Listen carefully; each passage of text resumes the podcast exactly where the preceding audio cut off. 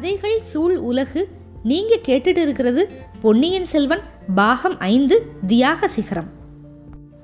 தொடர்ந்து கதை கேட்கறதுக்காக ரொம்ப நன்றி. உங்களோட ஃபீட்பேக் எங்களுக்கு ரொம்ப இம்பார்ட்டண்ட் டிஸ்கிரிப்ஷன் பாக்ஸில் இருக்கிற இமெயில் ஐடிக்கு உங்கள் ஃபீட்பேக் அனுப்புங்க. இப்போ கதைக்குள்ளே போகலாம்.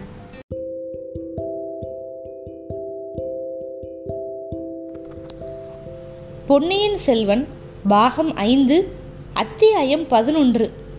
மண்டபம் விழுந்தது. மின்னல் வெளிச்சத்தில் அங்கே நின்று பேசினவங்க ரெண்டு பேரும் எப்படி இருக்காங்க அப்படின்னு பழுவேட்டரையர் வந்து ஒரு கணம் பார்த்து தெரிஞ்சுக்கிட்டாரு. அதில் ஒருத்தன் ரவிதாசன் ஒன்று ரெண்டு வாட்டி அவர் அரண்மனையிலே பார்த்துருக்காரு.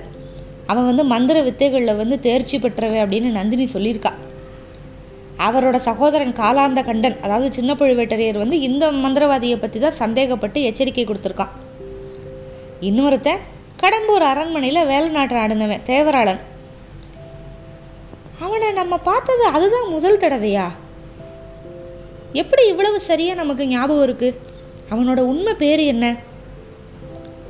ஒருவேளை எப்படி இருக்க முடியுமா? ரொம்ப நாளைக்கு முன்னாடி அரசாங்க உத்தியோகத்திலிருந்து விளக்கணுமே அந்த பரமேஸ்வரனா இவன்? அப்படின்னு அவருக்கு ஒரு சந்தேகம். சரி சரி இருக்கட்டும். என்ன பேசுகிறாங்கன்னு கேட்போம் ரவிதாசா நீ இப்படி தான் ரொம்ப நாளாக சொல்லிக்கிட்டு இருக்க. நாள் நெருங்கிருச்சு யமன் நெருங்கிட்டான் இப்படி எல்லாம் உளறிக்கிட்டே இருக்க. யமன் வந்து யார் யாரையோ கொண்டு போகிறான் ஆனால் மூணு வருஷமாக படுத்த படுக்கையாக கிடக்கிற சுந்தர சோழனை கொண்டு போக மாட்டான் அவனோட குமாரர்களை யமன் நெருங்குறதுக்கே பயப்படுறான். ஈழ நாட்டில் நம்ம ரெண்டு பேரும் எத்தனையோ முயற்சி பண்ணி பார்த்தோமா என்ன? அப்படின்னா அதனால் குற்றம் இல்லை அப்பனே. யமதர்மராஜன் வந்து உன்னை விட என்னை விட புத்திசாலி. மூணு பேரையும் ஒரே நேரத்தில் கொண்டு போகிறதுக்காக இத்தனை காலமும் காத்துக்கிட்டு இருந்தான். அந்த தினம் நாளைக்கு வரப்போகுது. நல்ல வேலையா நீயும் இங்கே வந்து சேர்ந்துட்ட. சரியான யமதூதன் நீ. ஏன் இப்படி நடுங்குற? கொள்ளிட வெள்ளத்தில் மாட்டிக்கிட்டியா என்ன? படகு கொண்டு வந்து வச்சிருக்கையில? வச்சிருக்கேன் வச்சிருக்கேன். ஆனால் படகை வெள்ளமும் காற்றும் அடிச்சுக்கிட்டு போகாமல் காப்பாத்துறது பெரும்பாடாக போயிடுச்சு உன்னை இத்தனை நேரம் எங்கெல்லாம் தேடுறது? ரவிதாசா ஏன் என் உடம்பு நடுங்குதுன்னு கேட்டல கொஞ்ச நேரத்துக்கு முன்னால் யமதர்மராஜனை நான் நேருக்கு நேராக பார்த்தேன். இல்லை இல்லை யமனுக்கு அண்ணனை பார்த்தேன். அதனால் கொஞ்சம் உண்மையிலே பயந்து போயிட்டேன். பரமேஸ்வரா என்ன உளர்ற? யமனாவது அவன் அண்ணனாவது. அவனை கண்டு உனக்கு என்ன பயம்? அவங்கள உன்னை பார்த்து பயப்படணும். ரவிதாசன் வந்து இப்போ அவனை பரமேஸ்வரன் அப்படின்னு கூப்பிட்டான். பழுவேற்றையருக்கு அவர் சந்தேகப்பட்டது சரி அப்படின்னு தெரிஞ்சு போச்சு. யமனோட அண்ணன் அப்படின்னு சொன்னது அவரைத்தான் அப்படிங்கிறது புரிஞ்சுக்குச்சு. உடனே அவனை போய் கழுத்தை பிடிச்சி நெரிச்சு கொல்லணும்னு அவரோட உள்ளமும் கைகள் அப்படியே துடிச்சுது. ஆனால் மேலும் அவங்க பேச்செல்லாம் கேட்கணும்ல அந்த ஆவலில் பொறுமையாக இருந்தார். நந்தினியை பற்றி அவங்க இன்னும் பேச்சு எடுக்கலை. சுந்தர சோழரோட குடும்பத்துக்கு நாளைக்கு யமன் வரப்போகிறான் அப்படின்னு சொல்கிறானுங்களே உண்மையிலே ஜோசியம் பார்த்து சொல்கிறானுங்களா இவங்க மந்திர சக்தியை பற்றி நந்தினி சொன்னதெல்லாம் உண்மையா? ஒருவேளை இவ சொல்கிற மாதிரி தெய்வாதீனமாக நடந்துருச்சுன்னா? நம்ம நோக்கம் நிறைவேறது எளிதாக போயிடும் சோழ சாம்ராஜ்யத்தை பங்கீடு பண்ணுறதுக்கான அவசியமே வராது. ஆனால் இந்த பரமேஸ்வரன் இவனுக்கு எதுக்கு இந்த விஷயத்தில் கவலை? ஆமாம் ஆமாம் இருபது வருஷத்துக்கு முன்னால் சோழ குலத்தையே நான் அழிக்க போகிறேன் அப்படின்னு சபதம் போட்டுக்கிட்டு போனவன்ல இவன்? ஆஹா நம்மளை பற்றி தான் ஏதோ பேசுகிறான் என்ன சொல்கிறான்னு கேட்போம் நீ என்கிட்ட சொல்லியிருந்த மாதிரி இன்னைக்கு காலையிலேயே நான் இங்கே வந்தேன். ஆனால் உன்னை காணோம். காற்றுலையும் மழையிலையும் அடிபட்டு எங்கேயாவது சமீபத்தில் ஒதுங்கி இருக்கியா அப்படின்னு தேடி தேடி அலைஞ்சேன். கொள்ளிடத்து உடப்புக்கு பக்கத்தில் ஒரு சின்ன கோயில் இருக்குது அதில் யாரோ படுத்திருக்க மாதிரி இருந்துச்சு. ஒருவேளை நீ தான் அசந்து தூங்குறியோ அப்படின்னு பக்கத்தில் போய் பார்த்தேன். யாரை பார்த்தேன் தெரியுமா? சாட்சாத்து பெரிய பழுவேற்றையரை தான் அப்படின்னா.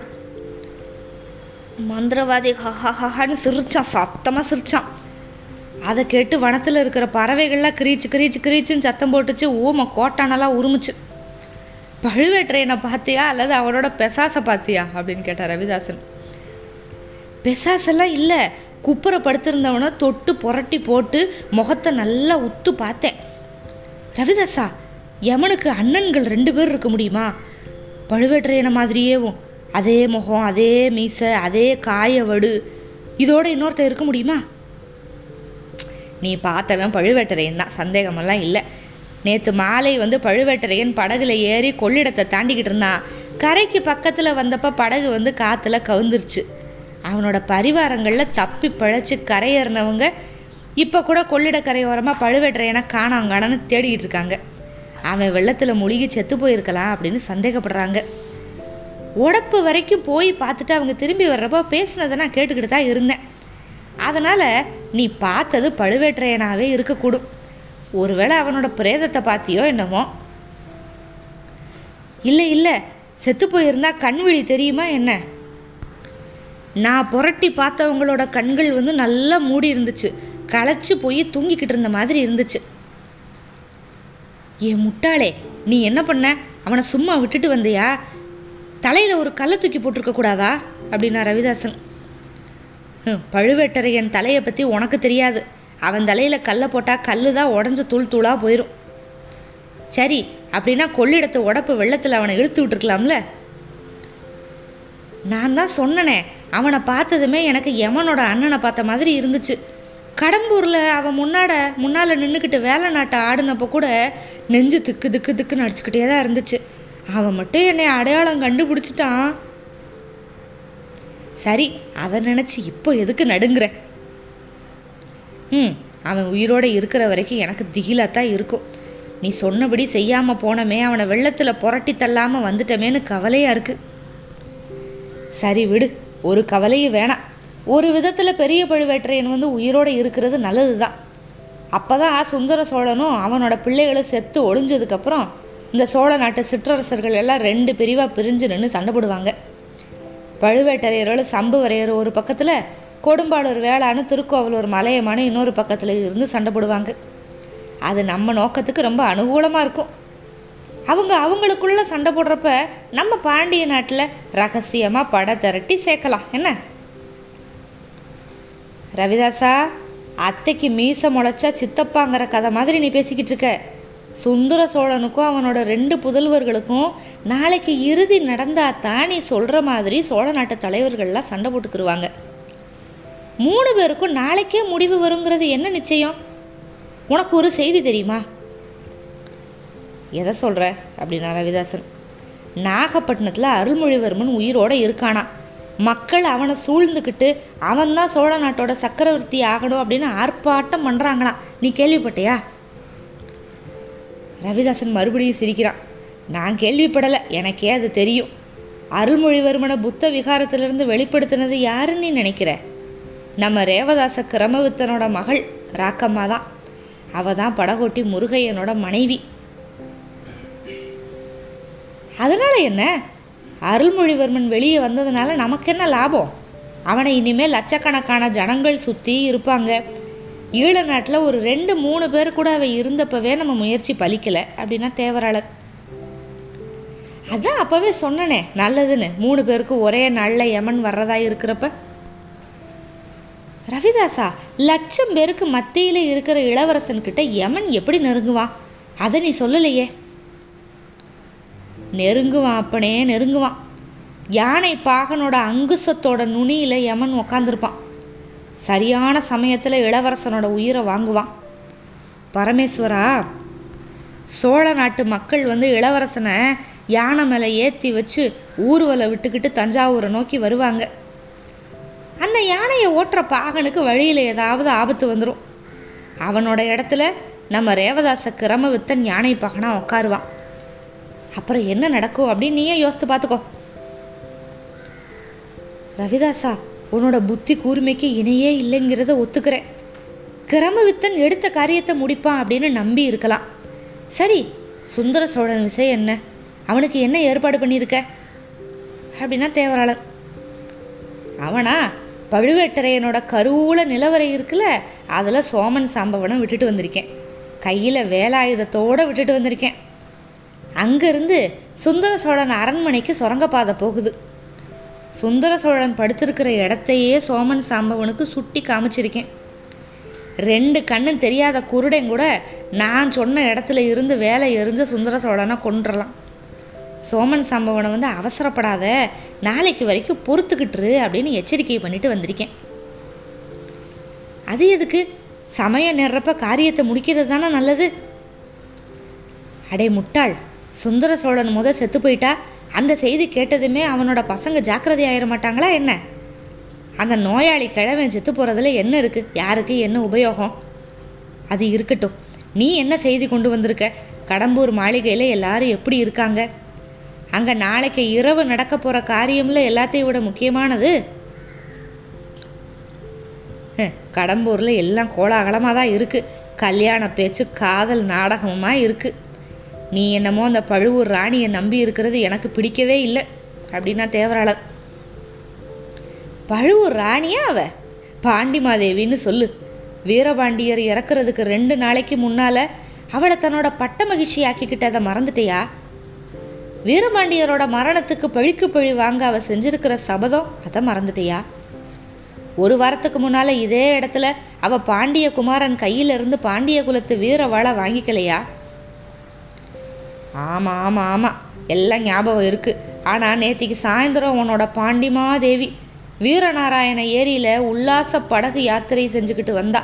அதை நீ பார்த்துருக்கணும் அப்படின்னா தேவராளன் உல்லாசமாக இல்லாமல் வேற எப்படி இருக்கணும்னு சொல்கிற மனசில் இருக்கிறத மறைச்சு வைக்கிற வித்தைய நந்தினியை மாதிரி கற்றுக்கிட்டவங்க வேற யாரும் கிடையாது. இல்லைன்னா பழுவேட்டரையனோட அரண்மனையில் மூணு வருஷம் காலந்தள்ள முடியுமா? அங்கே இருந்துக்கிட்டே நம்ம காரியங்களுக்கு இவ்வளவு உதவி தான் பண்ண முடியுமா? ஆமாம் பழுவேட்டரையனை கொஞ்ச நேரத்துக்கு முன்னால் கொள்ளிடக்கரை துர்க்கையம்மன் கோவிலில் பார்த்ததா சொன்னேன்ல அவனை ஏற்றிட்டு வந்த படகு கவுந்ததை பற்றி நானும் கேள்விப்பட்டேன்.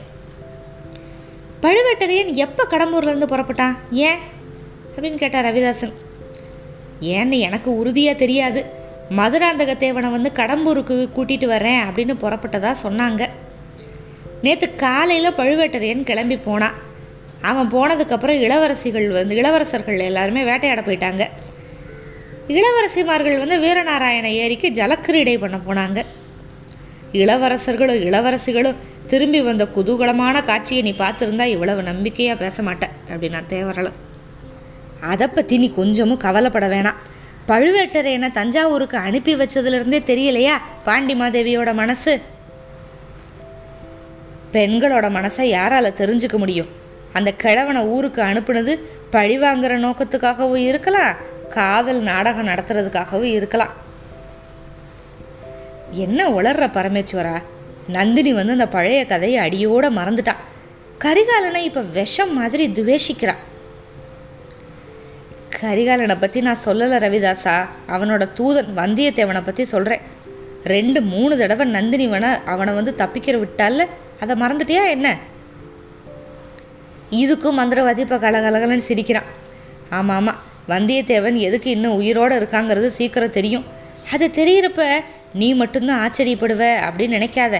இன்னும் நிறையா பேர் ஆச்சரியப்படுவாங்க. முக்கியமாக சுந்தர சோழரோட செல்வ குமாரி குந்தவே ஆச்சரியப்படுவா. அவள் எந்த சுகுமார வாலிபனுக்கு தன்னோட உள்ளத்தை பறிகொடுத்திருந்தாளோ அவனே அவளோட தமையன் ஆதித்த கரிகாலனை கொலை பண்ணவன் அப்படின்னு தெரிஞ்சு ஆச்சரியப்பட மாட்டாளா என்ன?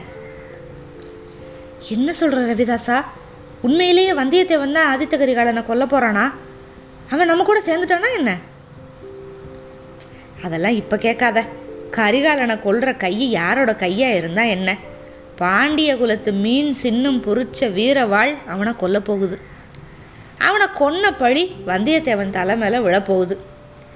நம்ம ராணியோட சாமர்த்தியத்தை பற்றி இப்போ என்ன சொல்கிற ம் நீ சொல்கிறபடி மொதல் எல்லாம் நடக்கட்டும் அதுக்கப்புறம் கேளு சொல்கிறேன் வேற எது நடந்தாலும் சரி நடக்காட்டி சரி கரிகாலனோட ஆவி நாளைக்கு இரவுக்குள்ளே பிரிய போகிறது நிச்சயம்.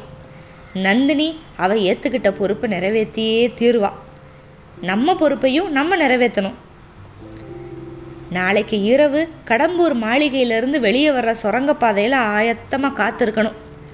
காரியம் முடிஞ்சதுமே நந்தினி அது வழியாக வருவா. அவளை கூப்பிட்டுக்கிட்டு இரவோடு இரவாக கொல்லிமலைக்கு போயிடணும் அங்கே இருந்துக்கிட்டு சோழ நாட்டில் நடக்கிற அல்லோல கல்லோலத்தை பார்த்துக்கிட்டு இருப்போம். ஒருவேளை சௌகரியப்பட்டா பழுவேட்டரையனோட கருவூல நிலவரையில் சேர்த்துருக்கிற பொருள்களை எல்லாம் சுரங்கப்பாதை வழியாக கொண்டு போய் சேர்க்கணும். சோழ நாட்டு பொக்கிஷத்திலிருந்து கொண்டு போன பொருள்களை வச்சே சோழ நாடு மேலே போர் தொடுக்கிறதுக்கு படை திரட்டணும். எவ்வளவு பொருத்தமாக இருக்கும்? இப்படி சொல்லிட்டு ரவிதாசன் மறுபடியும் சிரிச்சான் இடி இடி இடின்னு சிரிக்கிறான். இப்போ தேவராளன் அதாவது பரமேஸ்வரன் சரி சரி ஆகாச கோட்டையை ரொம்ப பெருசாலாம் கட்டாத. முதல்ல கொள்ளிடத்தை தாண்டி அந்த கரைக்கு போய் கடம்பூர் போய் சேரலாம். கடம்பூரில் நீ சொன்னதெல்லாம் நடக்கட்டும். அதுக்கப்புறம் பழுவேட்டரையரோட பொக்கிஷத்தை எப்படி கொள்ளையடிக்கிறதுன்னு சொல்லிட்டு பார்க்கலாம். என்ன சொல்கிற இப்போவே கிளம்பலாமா?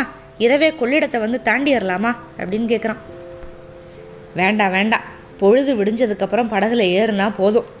அதுக்குள்ளே காற்றும் கொஞ்சம் நல்லா அடங்கிரும். ஆற்று வெள்ளமும் கொஞ்சம் குறைஞ்சு போயிடும் சரி அப்படின்னா இன்றைக்கி இரவு இந்த பள்ளிப்பட மண்டபத்திலே படுக்கலாமா?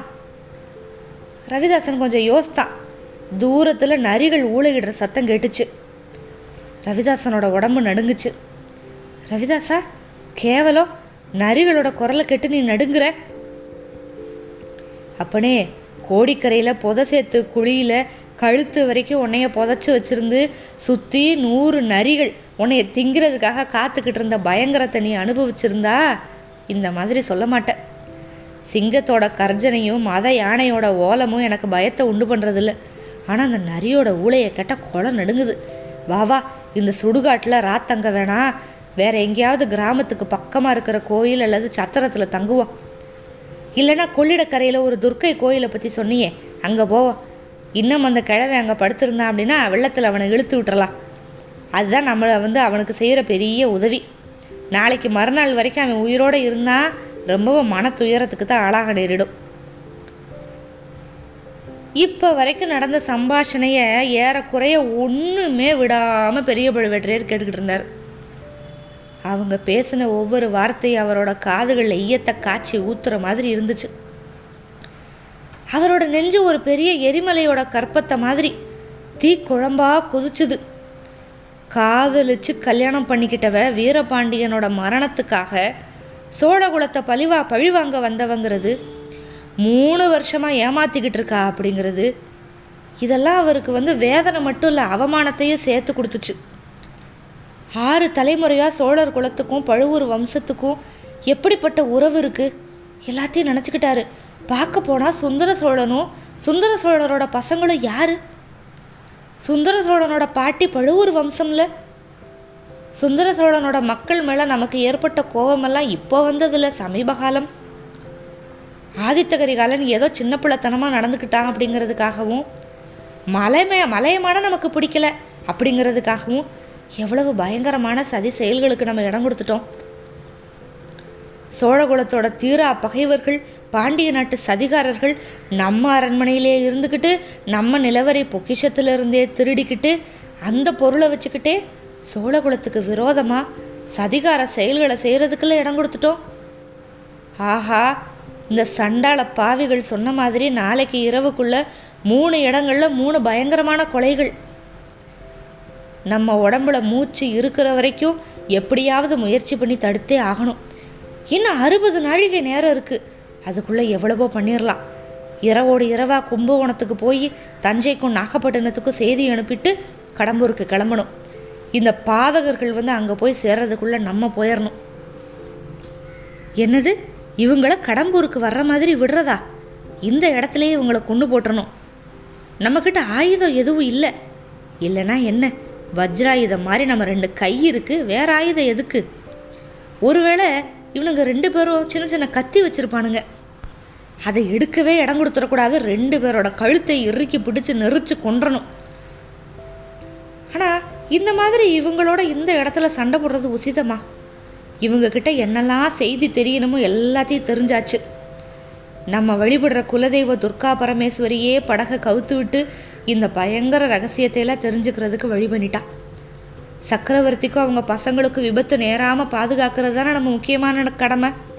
அதுலேயும் கடம்பூரில் கரிகாலனுக்கு எதுவும் நடக்காமல் பார்த்துக்கணும் அதான் முக்கியம். அப்படி மட்டும் ஏதாவது நடந்துச்சு நமக்கும் நம்ம குலத்துக்கும் அழியாத பழி வந்துடும் ஆறு தலைமுறையாக சோழகுலத்துக்கு பழுவூர் வம்சத்தினர் பண் பண்ணியிருக்கிற உதவிகள் எல்லாம் மறைஞ்சு மண்ணாக போயிடும் பெண் அப்படின்னு நினச்சி நம்ம அரண்மனையில் கொண்டு வந்து வச்சிருக்கமே அரைக்கி. அந்த அரைக்கி ஒருவேளை கரிகாலனை கொன்னுட்டா அதை விட ஒரு அவக்கேடு வேறு எதுவுமே இல்லை. ஆஹா அந்த அழகான வடிவத்துக்குள்ளே அவ்வளவு பயங்கரமான ஆலகால விஷம் இருந்திருக்கு. மூணு உலகத்தையும் மயக்கிற மாதிரி ஒரு மோகன புன்னகை அதுக்கு பின்னால் இவ்வளவு வஞ்சகம். இந்த சண்டாள பாவிகள் இவ்வளவு நேரம் சொன்னது எல்லாம் உண்மையாக இருக்க முடியுமா? பழுவேட்டரையர் மனசில் கோபம் கொழுந்து விட்டு எரியுதுல அந்த சதிகாரர்களோட வார்த்தைகள்னால. அது வந்து கொஞ்சம் திருப்தியும் கொடுத்துருந்துச்சு.